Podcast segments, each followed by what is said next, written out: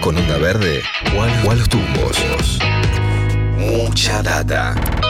De 9 a 11 por Nacional Rock.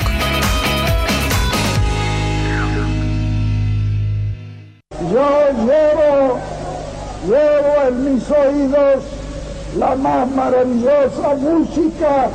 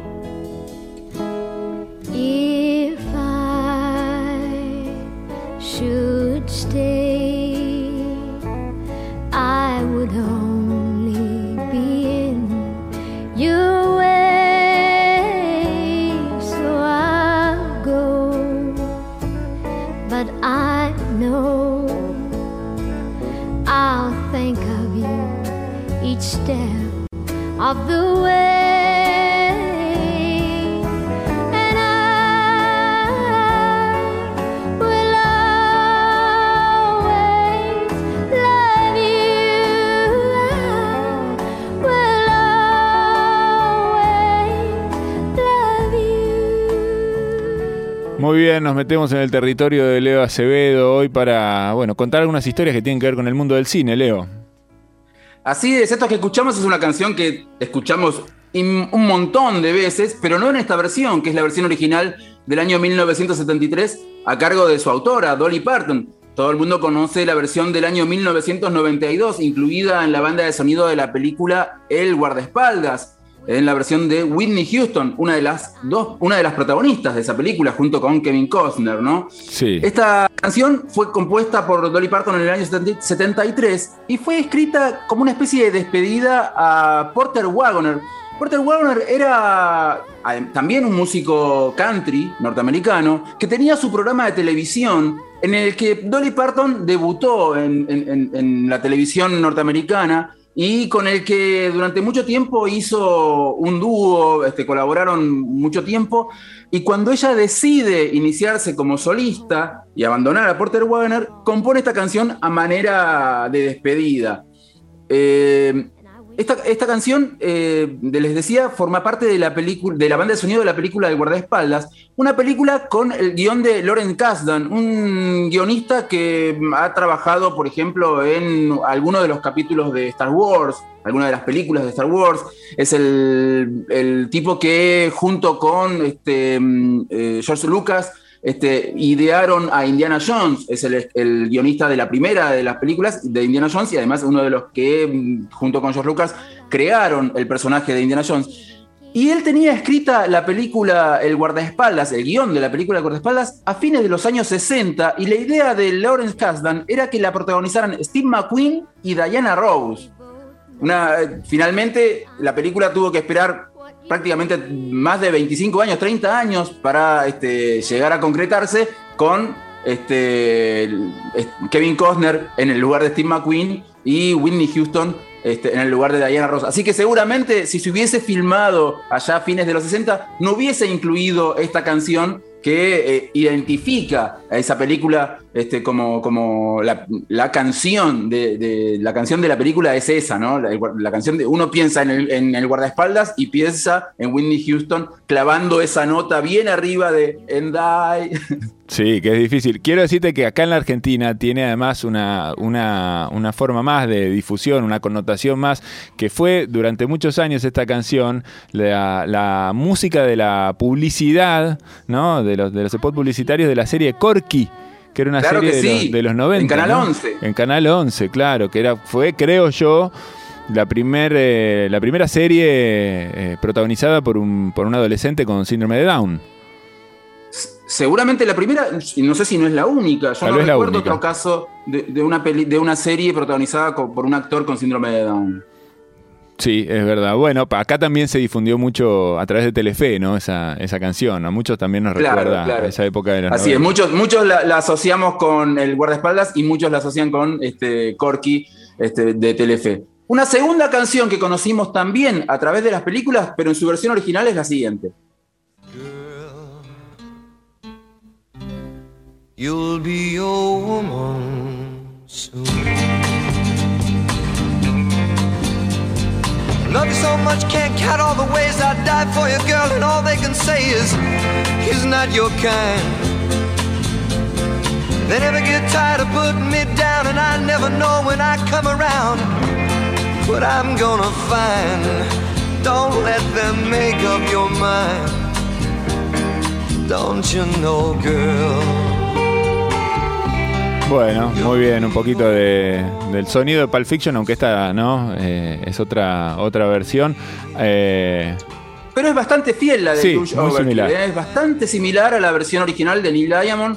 Este, con la compañera Cecilia Lía hacemos siempre la broma de que todas las canciones son de Neil Diamond. Uno si, si se, se- se- Sí. si se pone a buscar, cuando escucha una canción que es un temazo y es un hitazo y, y- y- y- y se fija en los créditos, posiblemente sea un tema de Neil Diamond. te iba a decir, te iba a decir que justamente me parece que amerita una, ¿no? una columna de estas canciones de Neil Diamond que conocimos por otros artistas, ¿no? Porque Sí, hay un es montón. verdad. Cuando estaba, cuando estaba haciendo esta columna, este, pensaba lo mismo. Pensaba, bueno, estoy acá, por ahí estoy desperdiciando una columna de versiones originales de canciones de Neil Diamond que conocimos por otros artistas. Pero bueno, este, el público Puede se llegar. renueva, todo el mundo lo sabe. Este, y en algún momento esa, esa columna también llegará.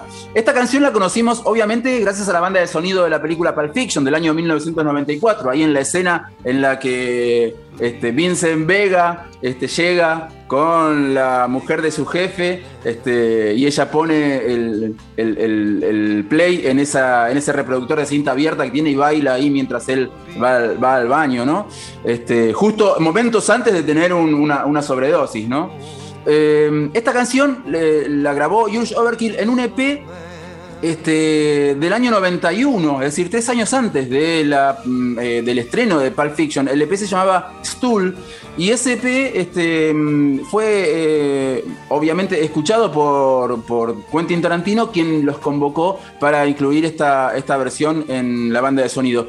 La banda, este, Overkill, es, es una banda que fue mm, soporte de Nirvana durante la gira Nevermind. Ellos este, tienen varios puntos de contacto con Nevermind. Por ejemplo, su primer EP fue producido en el año 86 por Steve Albini, un productor que después trabajaría con Nirvana en el disco Inútero. Pero Steve Albini era compañero de cuarto cuando estudiaban en la Universidad de Chicago con Nathan Catrud, que es el cantante de Huge Overkill. Y el segundo disco de la banda, ya en este caso un disco completo, ¿no? un EP que se llama Americruiser, fue producido por Batch Big en el año 1990. Y ahí, claro, está el nexo por el cual llegaron a ser la banda soporte de, de Nirvana durante la gira Nevermind. Para cerrar esta columna de canciones, o mejor dicho, de versiones originales de canciones que conocimos en el cine, una canción del año 1964 grabada por David Berry, o mejor dicho, Dave Berry, un cantante británico de mediados de los 60 que cuando grababa sus canciones, entre sus músicos de sesión estaban un par de chicos que se llamaban Jimmy Page y John Paul Jones, quienes años después formarían Led Zeppelin. En esta canción que vamos a escuchar, toca Jimmy Page, toca John Paul Jones. Jimmy Page hace la segunda guitarra, porque la primera guitarra la toca otro gran sesionista este, inglés que se llamaba Big Jim Sullivan. Y tiene una particularidad esta canción, y es que Big Jim Sullivan toca por primera vez en una grabación de una canción, en un simple, un pedal de guagua, este pedal que este, todo el mundo conoce, que se hizo, digamos, muy popular gracias a Jimi Hendrix, quizás, o gracias a otros guitarristas. Es un- una especie de, para explicarlo de manera sencilla, una especie de filtro pasabanda que varía este, el tono de- de las notas este, de una manera muy, muy este, mm, plástica, por decirlo así. Eh, en este caso es un, primer modelo de pedal guagua que por ahí no es tan extremo como este, el pedal guagua que nosotros estamos acostumbrados a escuchar en otras grabaciones, pero ya era una especie de, de- de efecto muy novedoso en ese momento. La canción nosotros la conocimos gracias a la versión de Boy George, acompañado por los Pet Shop Boys en el año 92 en la película The Crying Game, El Juego de las Lágrimas. Así se llama también esta canción de Dave Berry del año 1964 y cuya versión original es la siguiente.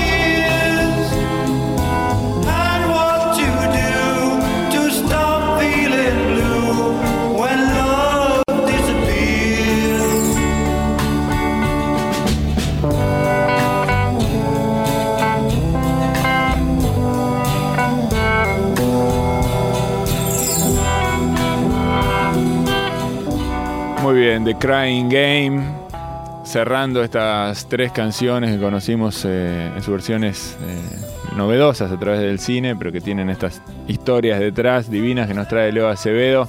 Amerita, amerita volver sobre esto, me parece. ¿eh? Está bueno, está interesante, está lindo. Leo Acevedo en Nacional Rock 93.7, esto es mucha data. Mucha data. Hasta las 11 por Nacional Rock.